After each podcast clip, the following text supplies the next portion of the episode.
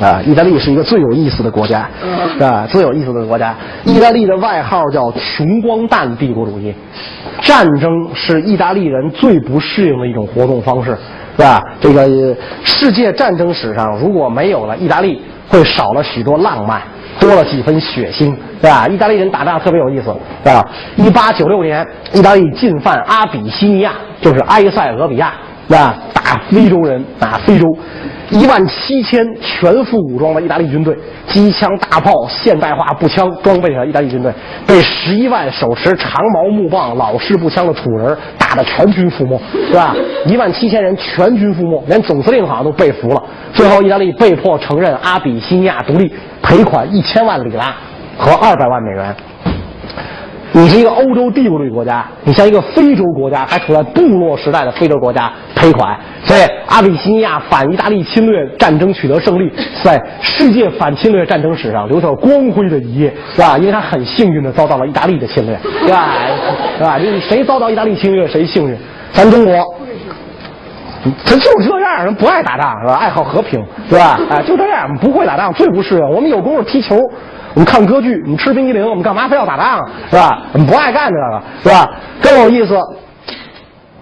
这个一八九七年，德国强租胶州湾，帝国主义掀起瓜分中国的狂潮。意大利看不过眼了啊！你租我也租，所以意大利到了咱中国啊，给总理衙门递上了国书，把浙江三门湾作为意大利的租界地，把浙江作为意大利的势力范围。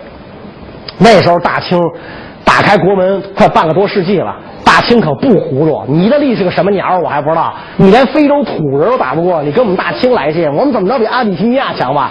对吧？还要我们三门湾，给我滚蛋！啪，就说把国书扔地上了嘛，就置还给这个来使，滚蛋！那省会那见招不给，意大利急了，嘿，瞧不起我，我怎么着也是欧洲国家，你瞧不起我？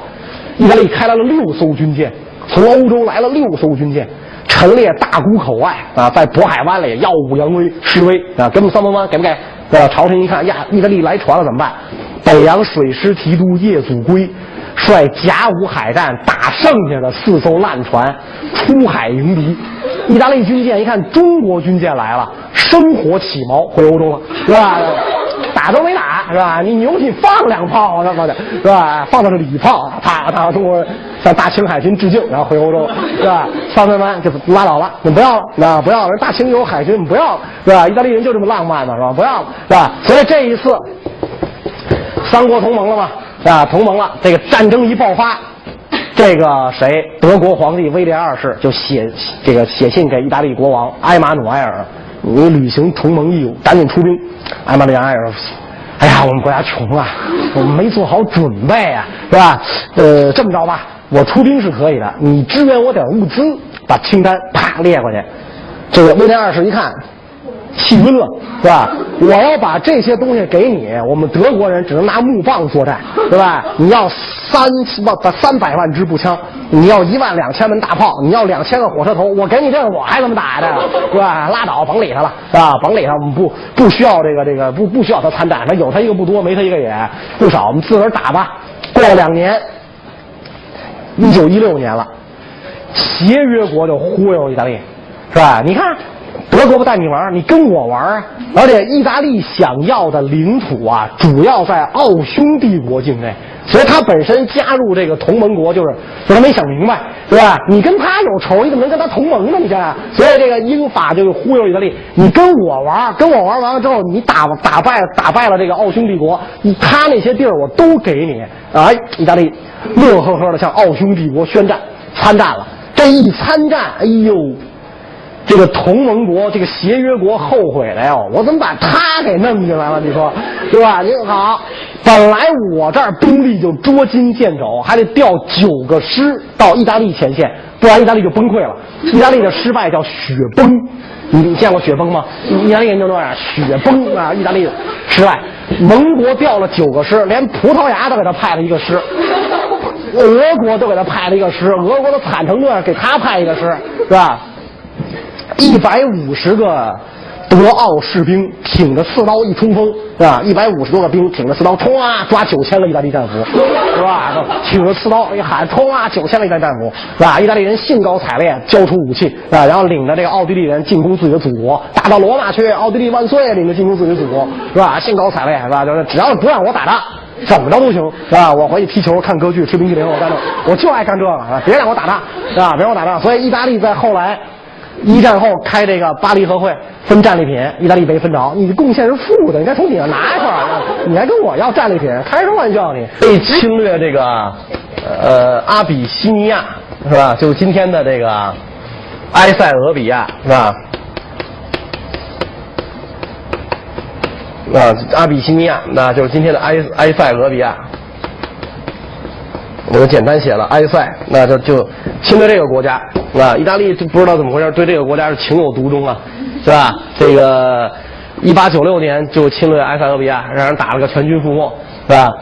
所以意大利人要洗刷这个耻辱，啊，这一次呢，一九三五年，意大利人卷土重来，是吧？意大利人卷土重来，这一次意大利是。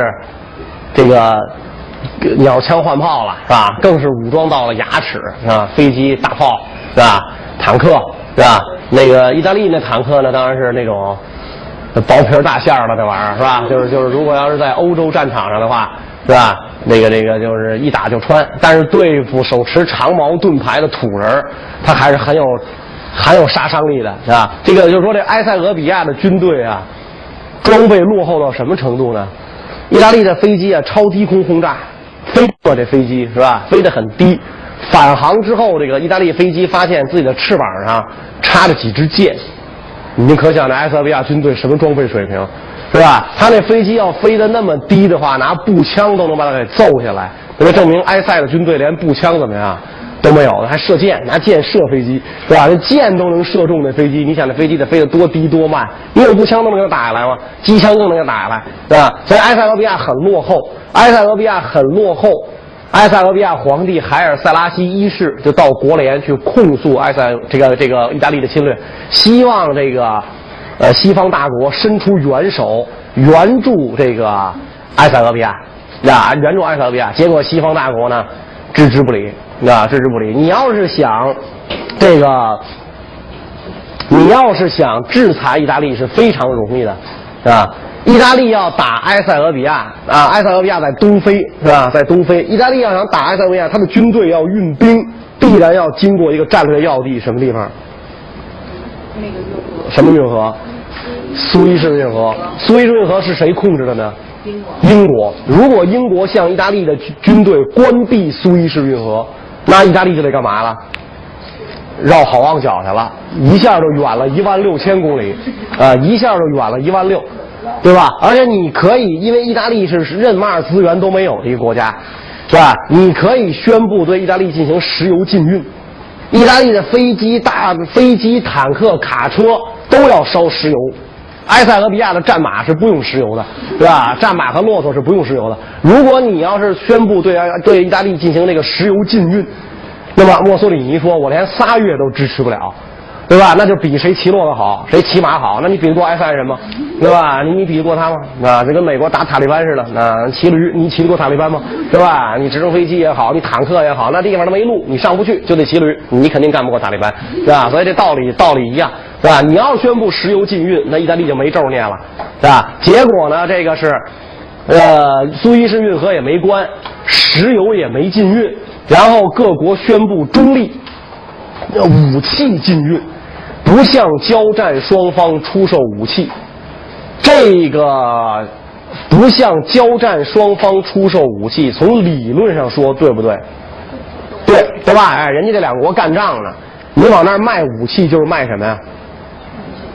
就卖死亡啊，对吧？你就是输出死亡啊，所以不向交战双方出售武器是对的，但问题是你得看。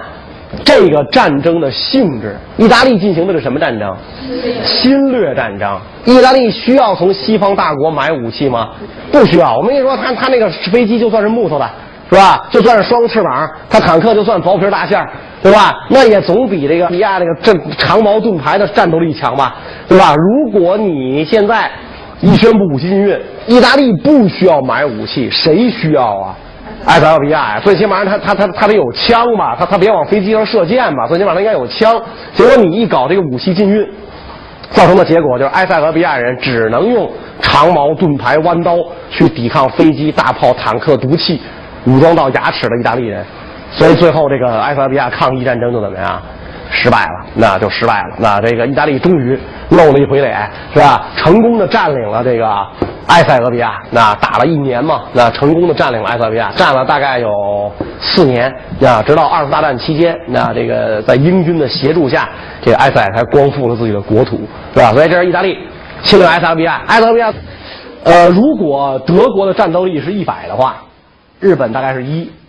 意大利呢，大概是负一百，是吧？就是就是这么一个水平啊，就这么一个水平。意大利军队是战无不败的军队嘛，是吧？如果没有意大利，世界战争史就很残酷了；有意大利呢，就很浪漫了，是吧？德国对法国宣战，打法国，记得吧？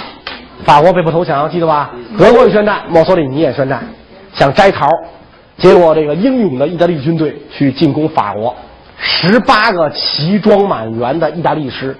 打六个残破不堪的法国师，那六个师是被德国人打剩下跑这儿来的。一打，法军一反攻，攻入到了意大利境内。当法国人投降的时候，还占着意大利一块领土呢。所以希特勒拿到了五分之三的法国，只给了墨索里尼好像二百平方公里都不到的法国领土。墨索里尼非常生气，是吧？咱俩是盟友啊，你这么看不起我？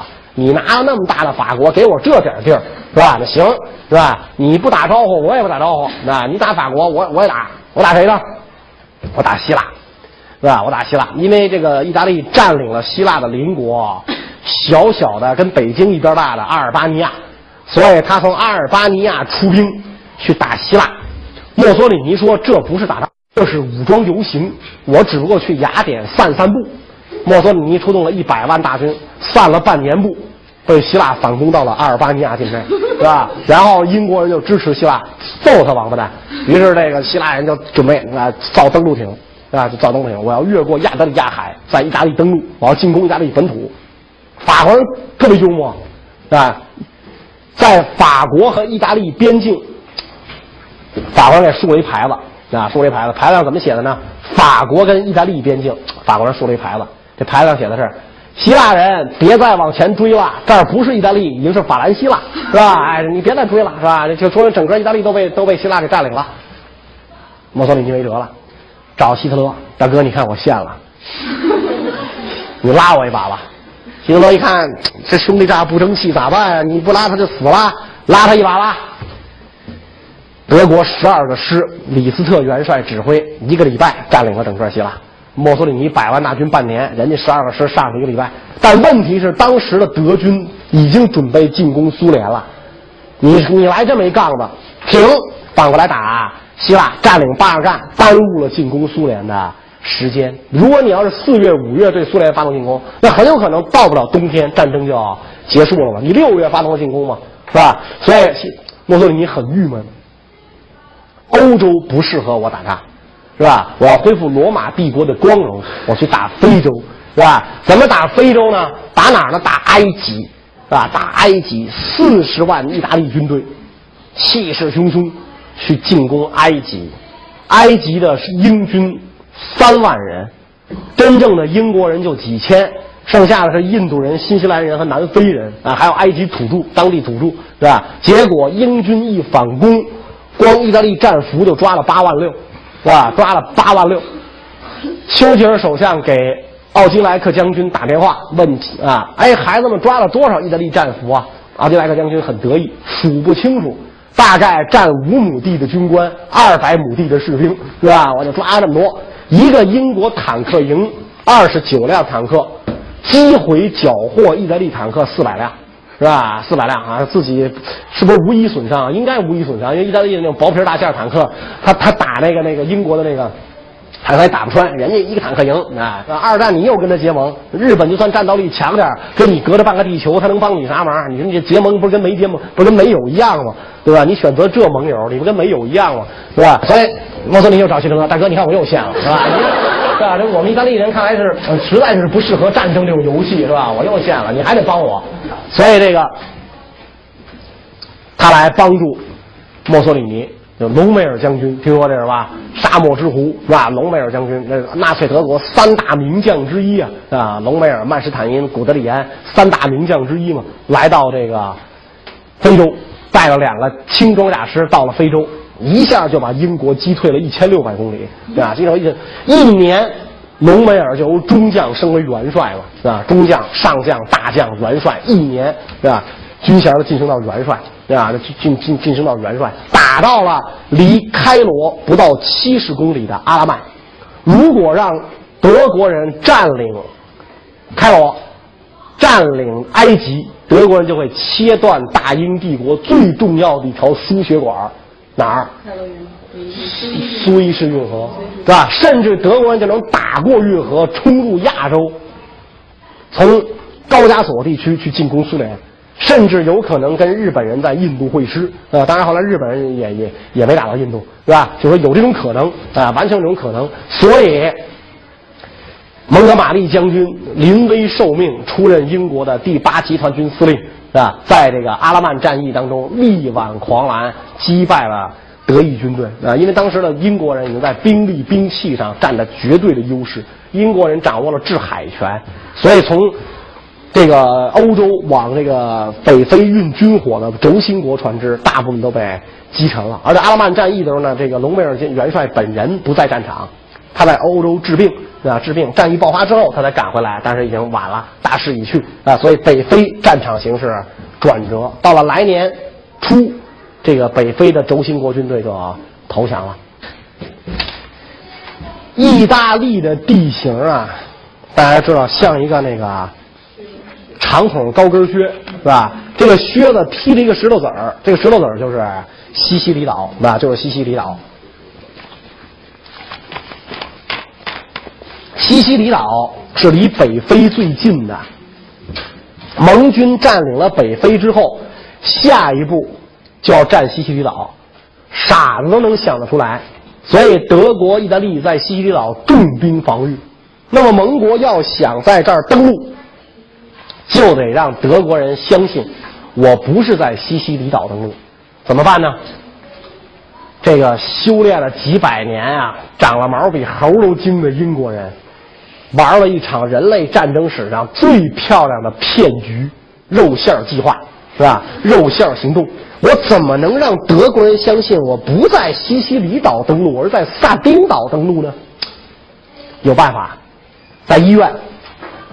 找一个因为肺炎死的病人，刚死的这哥们儿死于肺炎，死于肺炎的病人肺里全是气泡，非常像溺水淹死的人，给他穿上皇家海军少校的制服，手腕子上靠着一个公文包，这公文包是绝密的，里边有一封，呃，蒙巴顿元帅写给坎宁安海军上将的信，告诉他们啊亚历山大爵士写给坎宁安上将的信，告诉他。